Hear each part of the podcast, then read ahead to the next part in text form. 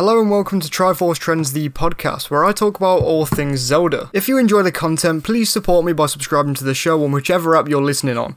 And please don't forget to check out the YouTube channel by searching Triforce Trends.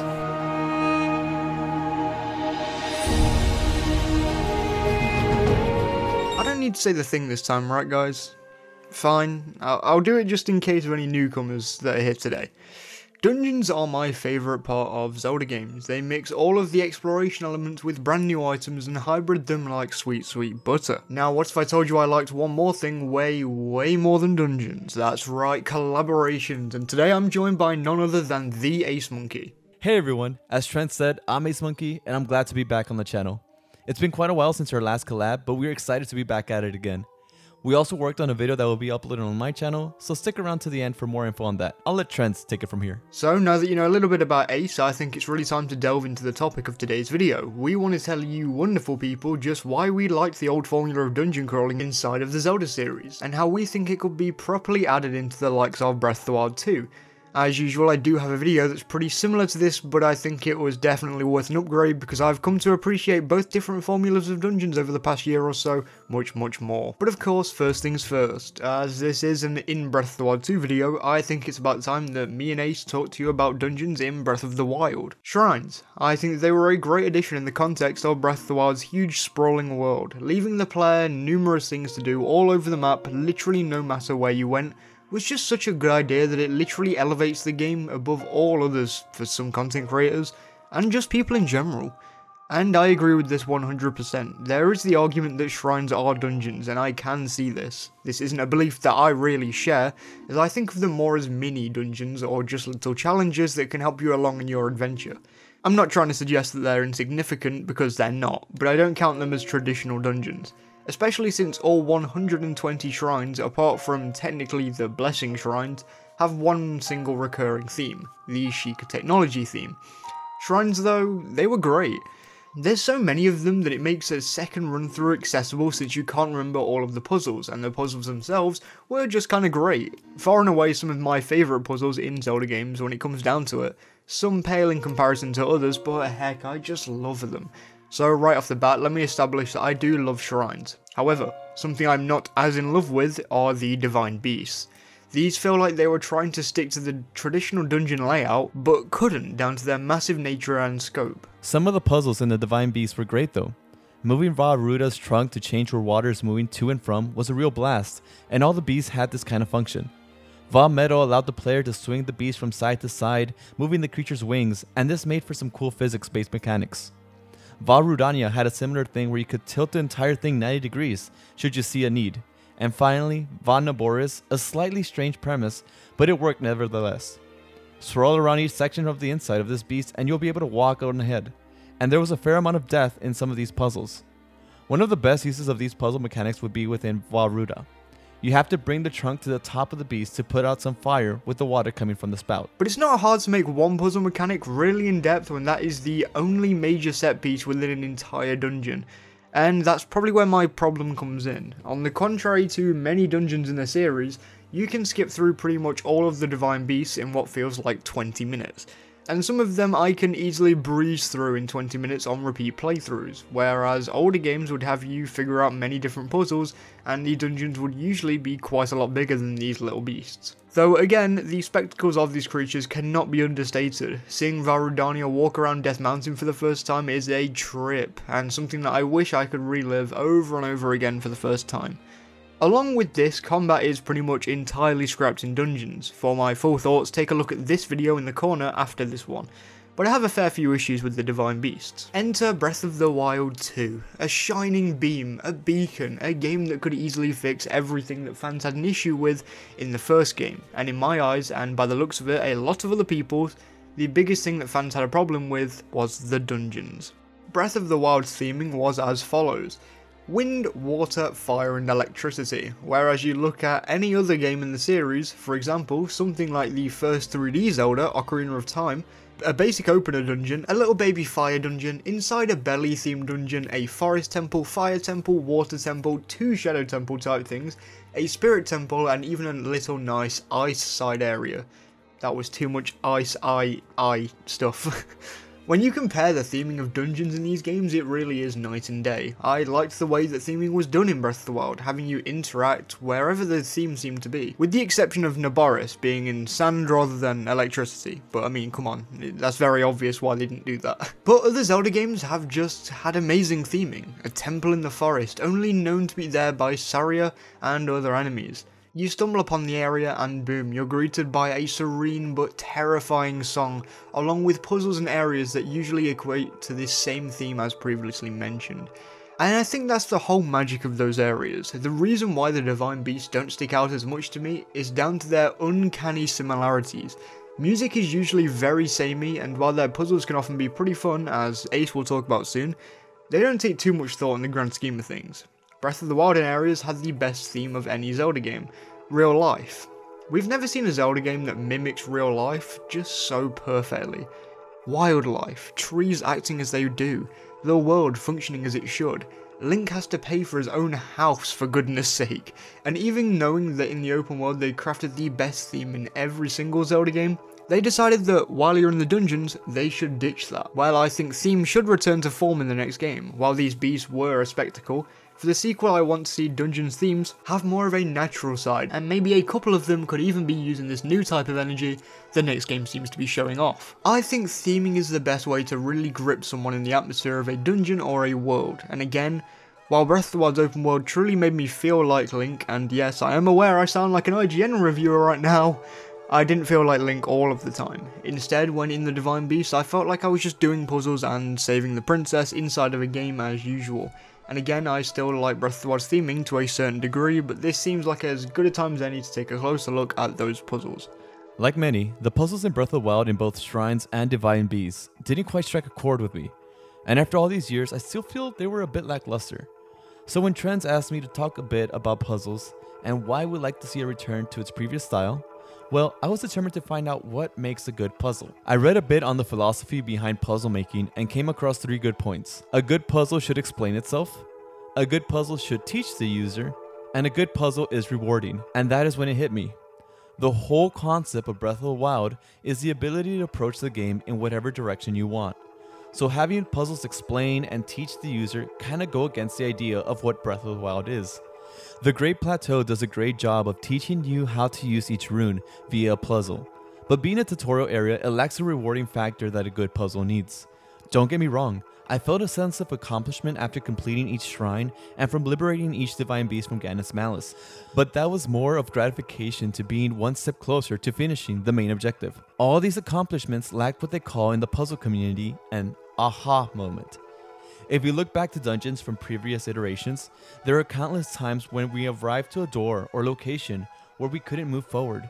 So we further explore the dungeon and receive an item or ability that can be used to access locations we couldn't before. This right here is an aha moment. Although we are not done with the entirety of the dungeon, we are able to solve a puzzle that explained itself, taught us, and rewarded us with further progression in the dungeon, which is needed to obtain the orb, medallion, shard, or whatever relic we are in search for. Like mentioned before, the core element of openness that is Breath of the Wild doesn't truly allow for puzzles to work as they are intended to be.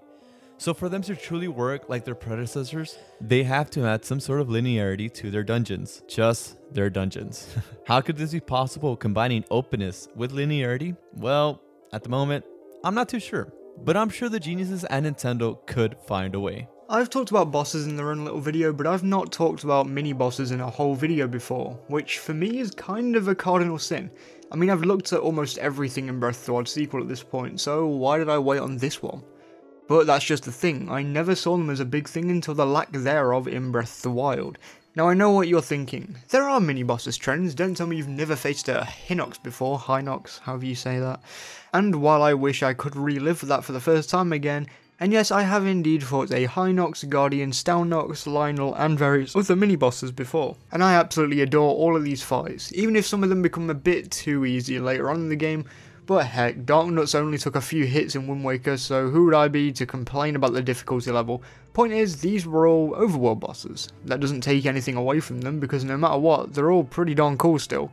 But mini bosses within dungeons before the last game were kinda in the foundations of the series. They were these cult fights where you do stuff and you get your item from the dungeon, and even though some of these fights were maybe a bit too easy, they were gratifying nonetheless. Death Sword, a sword that is speculated to be Gandalf's sword that can literally shift through ghost form and the living. Not to mention, since Skyward Sword came out, this mini boss could technically be Ghirahim. Very technically, but that possibility is there. You finish this boss and gain the spinner, one of the best items in Twilight Princess without a doubt even though it's underutilized completely. So let's compare that to Breath of the Wild, where you get all four items within the first couple of hours of the game, and don't really do much apart from beat the element of weather or stamina to actually get to them. I think it worked in Breath of the Wild down to it being the first fully open world game in the series, but it's going to take a lot more than that to wow us a second time. Within a shadow themed dungeon, imagine walking up to a brand new door. Key in hand, you break open the door, a cave looking area waits ahead of you. Suddenly, Link stares to the ceiling. A huge floor master stares down at Link. Bait out his attacks and strike the foe. No big exploit apart from baiting the attacks. Walk into the room after and right there is the one item that you've been looking for. That one grappling hook so you can finally use those cool looking wooden beams that have been scattered around the map all game. And using this you can make your way to the boss and newer areas all around the map. I don't hate the overworld boss in Breath of the Wild, but considering this is a dungeon based video, dungeon mini bosses wouldn't hurt would they? But while we're here though, maybe we should discuss one more thing. Go ahead Ace. Everyone loves a good boss battle. You arrive at a new location. The locals are all distraught because some tragedy has fallen over them, and you take it upon yourself to give them your help and take on whatever monster caused their misfortune. You enter the bean's dungeon, or lair, or sometimes even a creature's belly. And it's filled with puzzles in which they explain and teach how to proceed even further. nice callback, right? and there at the end, you are faced with the evil that has been spoken of, and you fight, and you come out victorious. Awesome, right? But it felt like the boss fights in Breath of the Wild didn't give me that lasting impression that the rest of the boss fights in the series did. To me, there was no real distinction between the bosses besides the elemental properties they revolved around. Since they were all very similar, it turned kinda bland for me in terms of character design. To make dungeons that much better in the sequel to Breath of the Wild, I would like the return of unique bosses. And like Trent mentioned earlier, I like them see them revolve around the theme of the dungeon. In previous games, there was always this build up to the final boss fight. In Breath of the Wild, it was more like, oh, another blight? Alright, let's get this over with. For example, in the Dodongo Cavern, we see baby Dodongos, normal Dodongos, and then King Dodongo. It all feels so alive and real. Yes, King Dodongo is one of the easiest boss battles, but having these kind of set of creatures, set of monsters, it adds more depth to the dungeon as a whole. Now, I won't lie, the fights against the Blights were very memorable, but in my opinion, their design could have been way better and more unique. So, to sum it all up, just give us some cool and distinct looking dudes to beat up at the end of the dungeon. Yeah, that, that, that'll work. The final thing I want to look at today is possibly one of the single most debated things when it comes to the sequel. Now, I want to talk about how I want the dungeons to be formatted in the next game. There are a lot of people on both sides of the fence from what I can tell. The two real big options here are either the original way of doing dungeons and something we saw with the Divine Beast in actuality, where you do a little quest and you can enter a dungeon, or the other option is the format that we've seen very little of, really only in older games and within Breath of the Wild's own Hyrule Castle. Three outstanding pieces of land that you can enter and explore anytime no matter what time the game you're at. As an example, you're wandering through the Korok Forest and suddenly you see an opening in a tree. You decide to walk into it and you fall just for ages, just just forever, before landing and taking in your surroundings. You can then walk back up to the entrance of the forest using a staircase at the bottom of the tree. Now that you know where that temple is, mark it on your map and come back to it later with pins. In the meantime, walk to Zora's domain and spot an eerily large fish chilling where Vah Ruta is usually sat. At any time you can discover all of these new temple locations and themes, you never have to stay in one place for too long. In my opinion, this is the way to go. The sense of exploration in Breath of the Wild was, for a lack of a better phrase, breathtaking. And I think being told to go ahead and find temples at your own pace would just be amazing stuff. Maybe there could even be an easier mode for people who do want to have markers for each temple. But in the next game I want to feel just as surprised as I did seeing Breath of the Wild's open world for the first time but instead I want to feel myself being legitimately excited by just stumbling across something that I wasn't pointed towards. but that will give me a huge sense of progression in the future. I don't know if I'm in the minority because there are some drawbacks with this kind of format. Repeat playthroughs won't carry the same weight and could even become tedious going back and forth again, and other places in the map could just feel superfluous or insignificant. But I don't know man, I just love this idea way too much and would love to see it in future. Of course though, in this section of the video I really don't mind which way it goes, I just love the usual format for dungeons. This section was just more of an outlet for an idea that I physically cannot get enough of in my brain. Do let us know in the comments what are some ideas that you have for your own dungeons in Breath of the Wild sequel. And do you want older dungeons to be back in Breath of the Wild 2? Let us know. An insanely huge thanks to the one and only Ace Monkey, linked to his channel in the description, for whom I've wanted to get back on the channel for ages and the chances just kept kept getting away from us. And we actually have another video coming out that's a great tie into this one in which we discuss some new game mechanics that could be utilised in Breath of the Wild 2. Check that out on screen and in the description right now. And for the last time, thank you, Ace. Once again, thank you, Trents, for having me on the channel. It was really fun doing this once more. Hopefully we have a chance to do this again. And like Trent mentioned, if you want to hear us talk about new game mechanics we'd like to see in Breath of the Wild 2, come check out my channel. I love to see everybody there. I'm also like super close to getting to 2,000 subscribers, so if you enjoy the content that I put out, just know that your help would be really awesome. Now thank you so much for watching this video, if you enjoyed then please do support me by leaving a like rating and subscribing as we wait for more Breath of the Wild 2 news. The people you can see on screen right now are my Patreon supporters and they are just perfect people, look at them. Some G and Jared Whedon are especially amazing for being my top paying patrons, just look at the Triforce coloured names and Triforce font. Thank you so so much for the support guys. If you'd like to join them then you can do for as little as £1 or $1.50 a month. The link to my Patreon is in the description, and along with that link is the link to the rest of my media platforms, so please do follow me on them to keep in touch with me. Again, thank you so much for watching this video, I hope you enjoyed, I'll see you all next weekend. Please, please do, do, stay, stay safe. safe.